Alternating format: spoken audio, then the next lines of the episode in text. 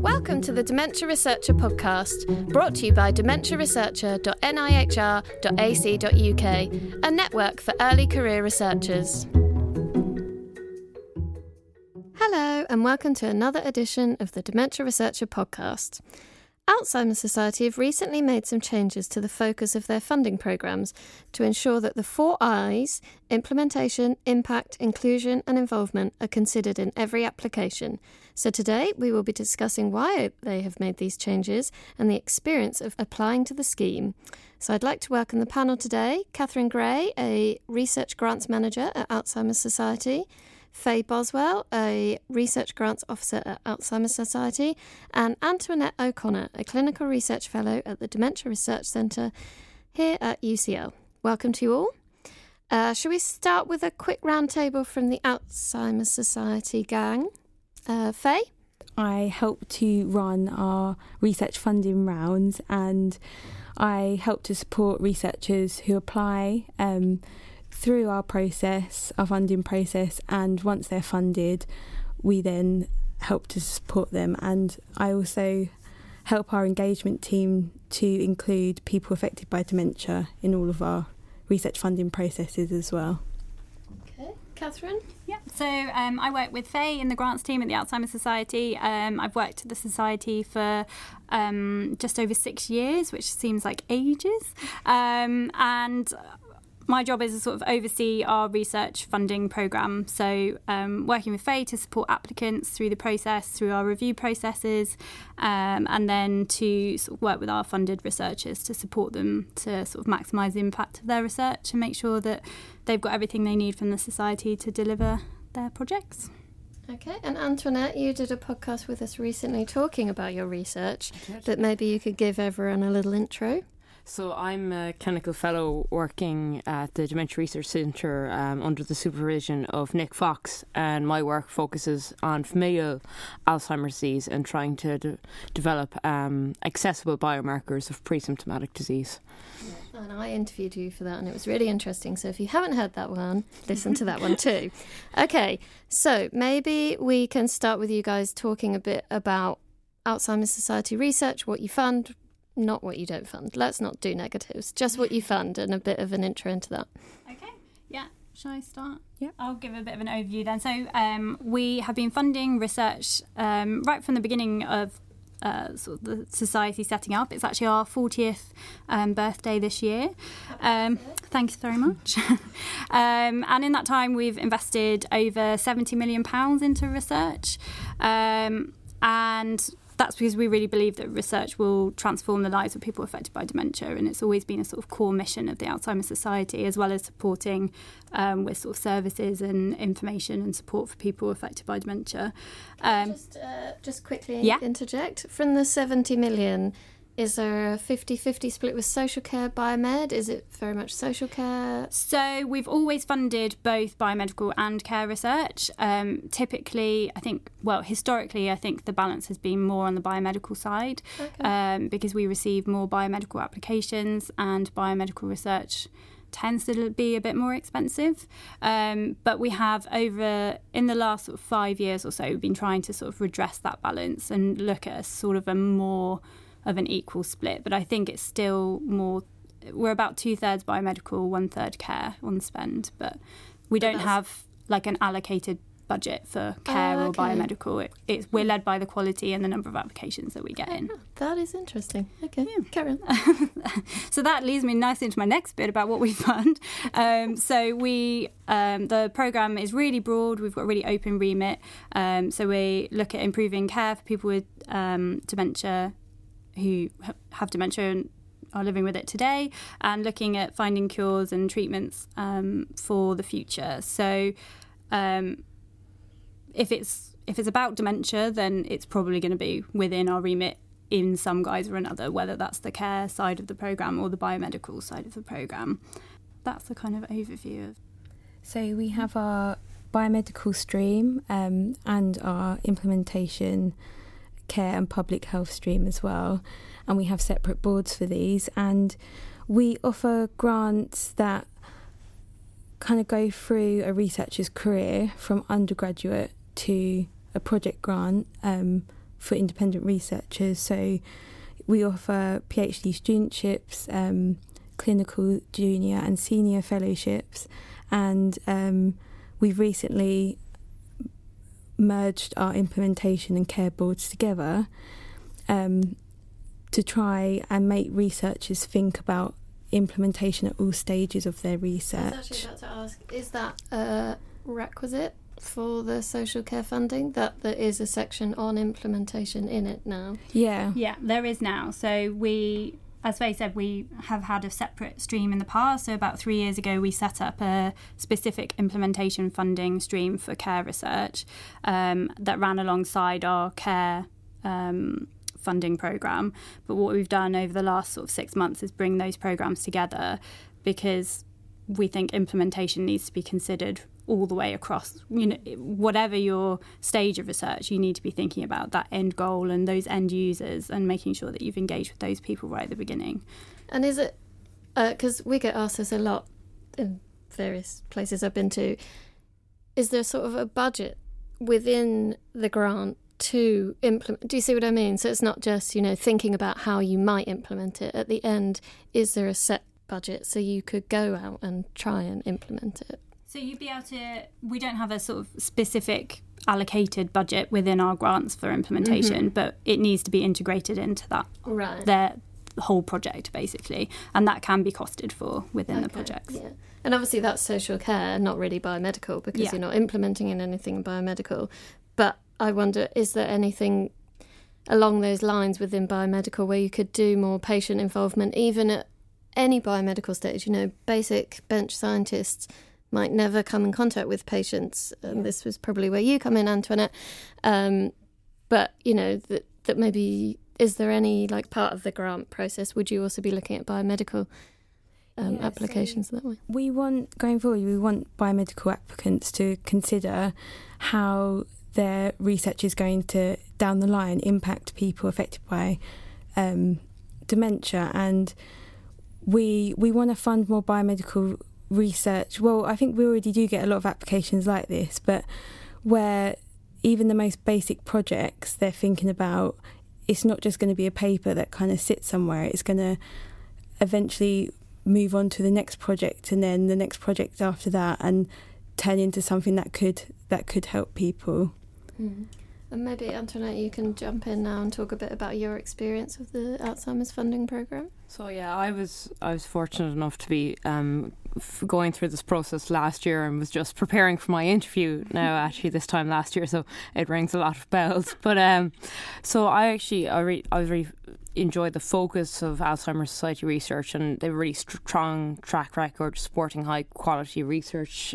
In fact, my supervisor Nick Fox was when he was in my position, he was funded by an Alzheimer's Society clinical fellowship, and seeing how the Alzheimer's Society supports high quality research and continues to support um, researchers throughout their career was one of the reasons that I was really wanted to apply for this scheme. Also, that focus of being on real world utility is something I'm really passionate about, and understanding how my research can be used in practice is something that I think is really valuable.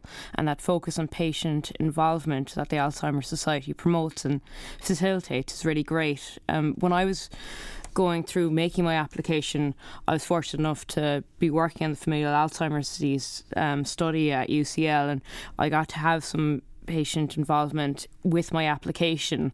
Um, I got patients to read my application. And actually, that was really great because it ensured that I had that you know that real world utility that it was appropriate questions that would have utility. And that's why I kind of focused on accessible biomarkers as a, a cornerstone of my grant. And what is good with the Alzheimer's Society now is that through the involvement of research network volunteers I get to have ongoing involvement of patients and carers shaping my not only my research questions but also trying to understand the results and getting the important messages out there.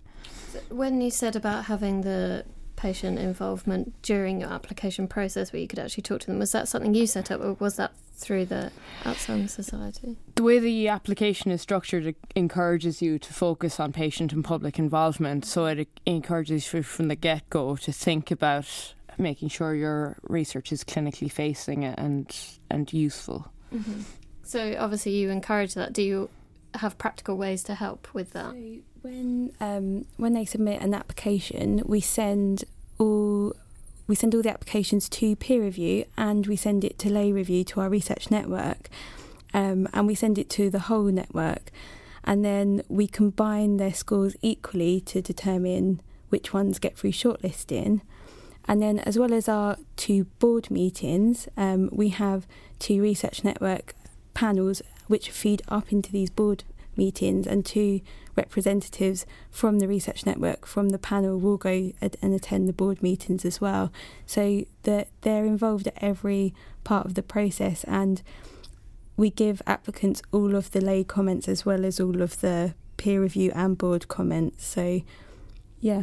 So yeah, this time last year I just finished doing my rebuttal, and the first section was to scientific comments, but there was also lay comments, which were quite good at drilling down, particularly on that implementation and what was the the utility of my project, and actually, and as well as that, preparing for my interview because I knew there'd be a member of the research network. I practiced not only with scientific colleagues but also my housemates because it actually getting that broader focus and kind of not getting too drilled down on the nitty gritty is actually really mm. important and can highlight things that you wouldn't have noticed and has definitely I think improved improved my overall project and um, I'm really grateful for it and they don't hold back either with their comments. they really don't. Yeah. The written comments or the interviews, they can uh, be quite uh, direct with their questions. Mm. Which sometimes they ask the most obvious questions in such a simple way that it can. Um, it can catch people out, I think, sometimes if they haven't, you know, prepared to talk in a sort of more accessible and more lay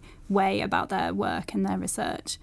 Um, and, well, I guess you want to ensure that it is because with biomedical, you can be a bit hand wavy when you're like, oh, yeah, this is about dementia, this is about Alzheimer's.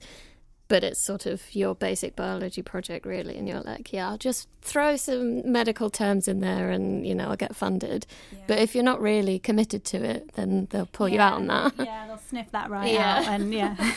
and when you're writing the grant, you do your scientific summary and your lay um, summary and actually having to do the lay summary and strip away that jargon can also really I- I- expose your project in a way and get you to see where the weaknesses are and your actual understanding of it. Because if you can't translate it down, then there is a problem. So that was really, really useful exercise for me. Yeah, I, I think I agree. I think it it it demonstrates a quality in in an applicant if they're able to successfully communicate their mm, project yeah. at a really sort of lay level and really sort of accessible way. Just to go back a step, we do also have um, a proposal development offer with our Research Network volunteers. So um, applicants can apply to work with our Research Network volunteers at the early proposal development stage. so anyone social care biomed. Yeah, yeah, yeah, and so they can apply to work with our volunteers. I think it's something like six weeks ahead of the, our deadlines. Oh, okay. um,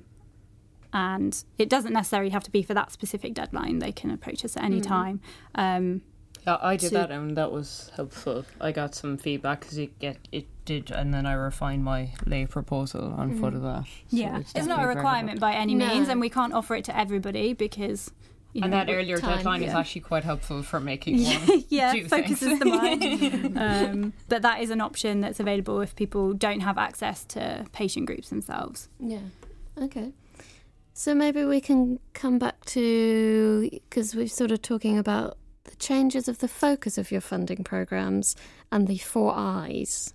Could you maybe expand on the four I's and Yeah, so I think we've touched on like a few of them already actually and I think I think in some ways uh, it shows that this isn't these aren't big changes to our programs they're actually quite integrated in the way that we've always wanted to fund research um, and the way and the work that we have supported i think has often demonstrated these four I's but i think we wanted to be a bit more clear about um, what we were sort of expecting from researchers who apply to us. And I think because we have got such an open remit, I think we wanted to be a bit more clear about if you apply to the Alzheimer's Society, these are the things that are really important to us. So um, just to like sort of touch on them. So we've got impact, implementation, um, oh, the test of my memory, include and involve. um, so I don't know whether we want to go through them quickly like top line or whether Yeah, we no, want to go do, please do because if it's going to help people when they're applying to know what you're thinking then Yeah, Yeah. so um, I mean, it sounds quite obvious when you sort of talk about them, and you know they do seem like quite obvious statements. But so for thinking about impact, um, when for particularly with biomedical projects, where as we've already said, like the impact can be quite removed if you're doing sort of quite basic biomedical science, where we we've made some changes in the application form to sort of ask questions about um, the human relevance of that work. And even if it is basic biomedical science, you still need to be able to put it in that con- that human context and the sort of demonstrate the relevance of the models that you're using to the human condition.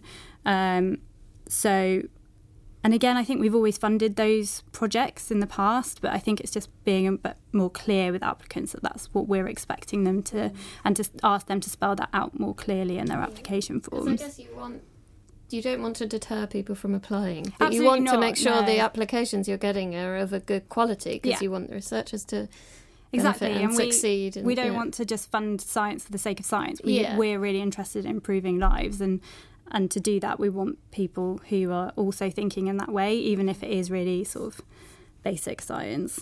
Um, so We talked a bit about implementation, so wanting the applicant to include um, their implementation plan earlier on in their research application, like their project development. Um, so we've combined the boards and we've changed our application forms as well to kind of ask applicants how they're going to do this. So I think on the care side, it's you know we've asked some really specific questions about what implementation means and what those plans are and how they're going to engage with you know end users or knowledge users. Um, but I think even with biomedical research, we still want to know what the next steps are for that project, even if it, again, even if it is basic biomedical science. Like, what is the next?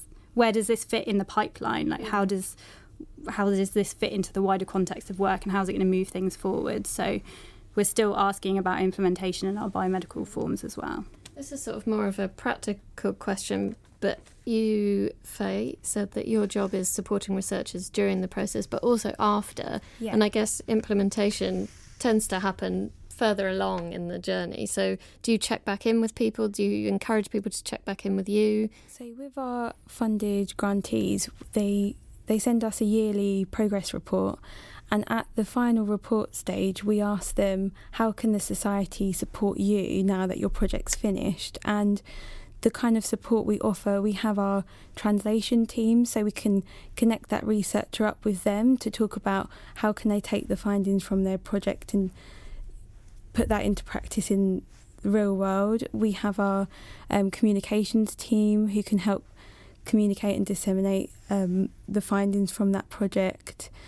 And we also have our innovation team who looks a bit more around the, the technology side. And um, yeah, so there's like multiple ways that we can offer offer support for researchers after to help do something with their findings and to get it out there. And we, we also offer dissemination grants so they can apply um, for further funding. Uh, and that's really open as well. It's it's any activity that they want to do um, to share their knowledge w- with wider audiences and people affected by dementia and yeah, the relevant people.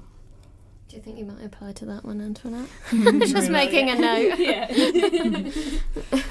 I would say as well that often you know the results do come at the end and that's where a lot of you know a lot of the work i guess begins in terms of how we might be able to work with researchers and support them. But i did get an email today from one of our fellows who isn't even starting until january. And she was she emailed me today and she said you know i really want to work with you guys beyond my project and i really want to work with you to maximize the impact of my project. Can we get that started before i start? So i've sent emails around today to various colleagues in different teams to say, you know, this is the project that she's doing. I think it offers a lot of value to the society and our wider work because, you know, we do offer, you know, we provide information, we offer services. You know, there are lots of other ways that we can um, work together with our funded researchers.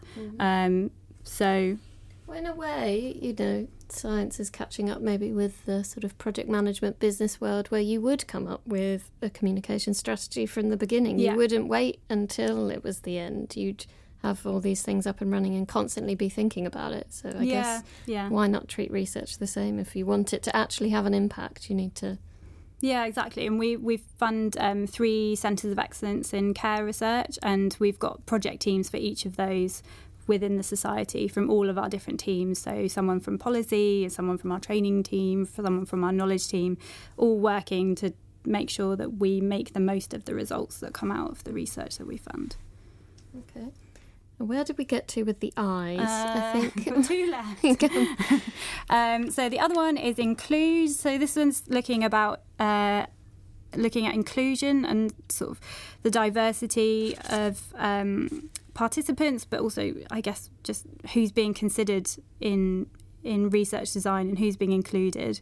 Um, so we're asking um, all researchers about who they're including. We're looking closely at inclusion and exclusion criteria to um, to really encourage people to think about the populations that they're looking at and how representative they are, and again, just to make sure that the re- the research that we're funding is as relevant to as many people as possible. Coming back to you, Antoinette, uh, I'm trying to remember from last time. You obviously have a cohort of participants that you, Yeah.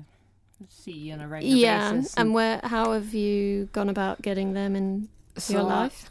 I'm really fortunate that there's been a long running study of familial Alzheimer's disease at UCL since the first gene was discovered back in 1991. And actually, that gene discovery was triggered following a note, a note in the Alzheimer's Society journal. And then one lady wrote in talking about her family tree and how this wasn't normal and gathered up all her family and all the blood samples. And from that, there was the discovery of the APP gene and the amyloid um, hypothesis was essentially born. But since that time, there's been families with this autosomal dominant family history. So one person each generation um, pass having the the disease with reasonably consistent ages of onset.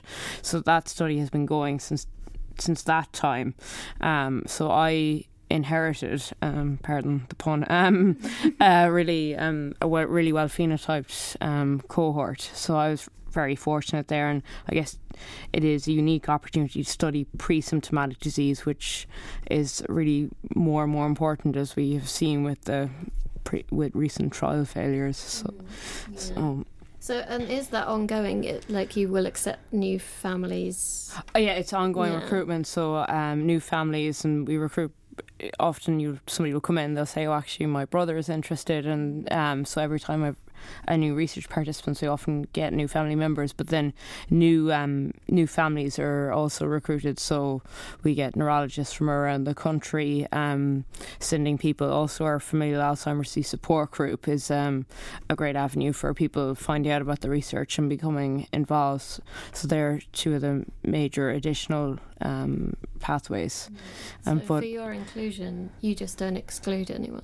In a way. So we, we include just open doors. Uh, yeah, we include all family members, Mm. and what is a big thing that's important with this study is if you are a member of a family, you don't know need to know your genetic status. So if, if you are at at risk, so in, in that by that I mean if your parent um, had familial Alzheimer's disease and you have a 50-50 risk of inheriting the gene, you don't need to find out your mutation status to be part of the study. You most, in fact, ninety percent of the study are at-risk family members who don't know their status. I remember that from last time. Yeah. okay. Anything more on include? Should we move on to involve? Um, so the society, uh, we've pioneered the involvement of people affected by dementia in research with our research network, and it's their 20 year anniversary birthday. Um, Yeah.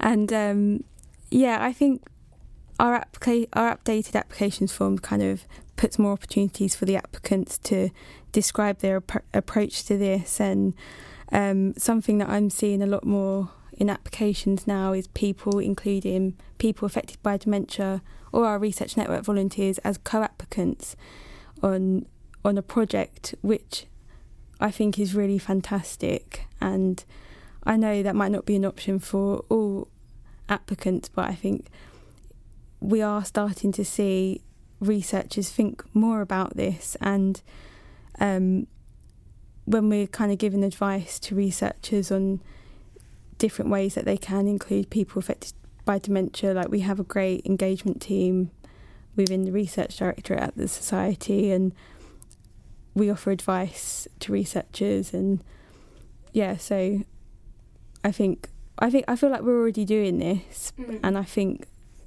researchers are starting to think about this more widely okay so maybe we can wrap up as we're coming to the end now about what are your top tips for applicants so yeah a big part of my job is kind of supporting applicants before they apply to kind of make make it the best application that they can. And I would say my top tips are make sure you're building the right team, and um, this applies to all the different types of grants we offer, but in particular the PhD studentships and the fellowship, where the funding board they need to be convinced that the applicants are going to be well supported throughout their project and we need to we need to be reassured that there's going to be relevant dementia research expertise. So no matter what your project is, I think making sure that you have that knowledge and experience on your team is really important. Secondly, having strong engagement and dissemination plans, which we kind of touched on a little bit. Um, this is commonly overlooked by applicants and especially in biomedical applications as well. So, having strong engagement dissemination plans, it will ensure that you've got a well designed study that's going to reach the relevant target audiences and make sure your project has as much impact as possible. So, weaker applications, they don't usually know who their target audience is. Um, they're clear, they're unclear of what they want to achieve, and the f- focus only on the activity and not the changes or the impact that will come from the project. And finally, and probably most importantly, why is your project relevant to people affected by dementia? So, underestimating the lay summary section can really set your application back. As we've mentioned, they're heavily involved in the review process. Um, so, yeah, I think that's one of the most important things to consider when you're applying. I think my sort of top tip would be to take advantage of us and the grants team at the Alzheimer's Society. Um, we we're constantly manning emails, we're on the phone, we offer webinars to applicants. Um, you know, we sometimes spend a lot of time with applicants helping them figure out how to pitch your application or how to apply. Before, yeah. yeah. so you know, if you're if you've got any questions, you don't understand any of the guidance, you know, just you know, we're human beings and we're very happy yeah. to chat to you. So please do just get in touch and, and talk it through rather than applying for something that you're not quite sure about or yeah, this has been really interesting. I am a biomedical scientist and have friends who are biomedical scientists, and we're definitely um, sometimes take a step back and we're like, we'll just do this tiny experiment and it's so great, everyone will love it, but then we haven't thought about any of the impact or anything. So yeah, we don't want to put people off, you know, we don't want, you know, to make life more difficult. We just want to help you position yeah. your application as best as possible.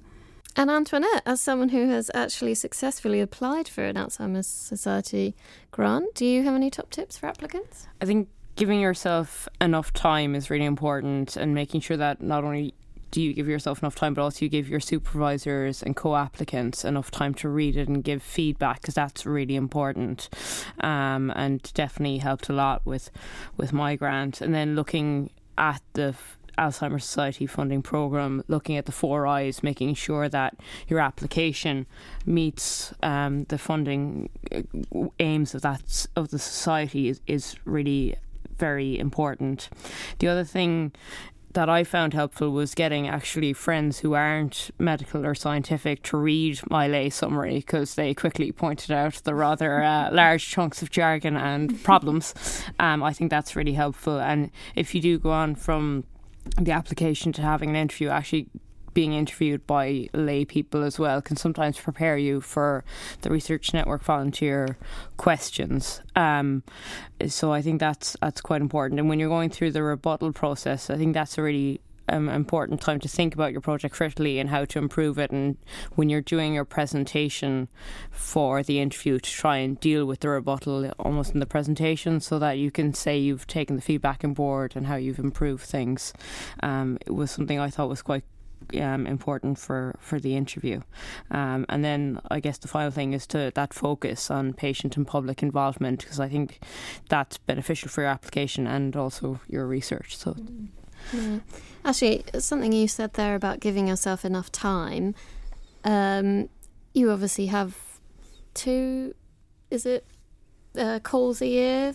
You know, big Yeah. calls, and you advertise them For our beforehand. For our call grants, we have two deadlines a year, um, and the deadlines are usually in March and September. Yeah, so you could be thinking about it Yeah, however long, and you know. and what some people do is they'll start an application in one round and then realise they need more time, and then wait for the one after that, and Yeah. then And at that point, actually, coming back to your, you know, you're happy to help with applicants. So you could start. Could you submit it and get feedback that way, or would you prefer people not to submit if it's not fully finished? Yeah, we want but we want fully contact you. fully formed ideas Mm. for the submission because the review process is really long. Yeah. Um, and very involved. so we prefer people who are really. We want your best ideas. yeah. Um, but um, yeah, certainly you can work. You know, you can open an application form, have a look at it. You know, have those early discussions. Mm. Perhaps engage with us, talk to us about. How, you know the questions or working with our volunteers or how they might be able to engage with their own um, sort of end users and and then yeah as Faye said you could skip around and then apply in the future we try to keep things as consistent from round to round as we can Mm-hmm. um, so that people aren't too surprised by changes in the Yeah. sort of form Okay, great. Thank you. Well, it's time to end today's podcast recording. I'd like to thank our panelists, Catherine, Faye, and Antoinette, and everyone. Please ensure you remember the four I's implementation, impact, inclusion, and involvement. You can visit our website to look at the profile of all our panelists. And finally, please remember to subscribe to this podcast through SoundCloud and iTunes and Spotify. Thank you. This was a podcast brought to you by Dementia Researcher. Everything you need in one place. Register today at dementiaresearcher.nihr.ac.uk.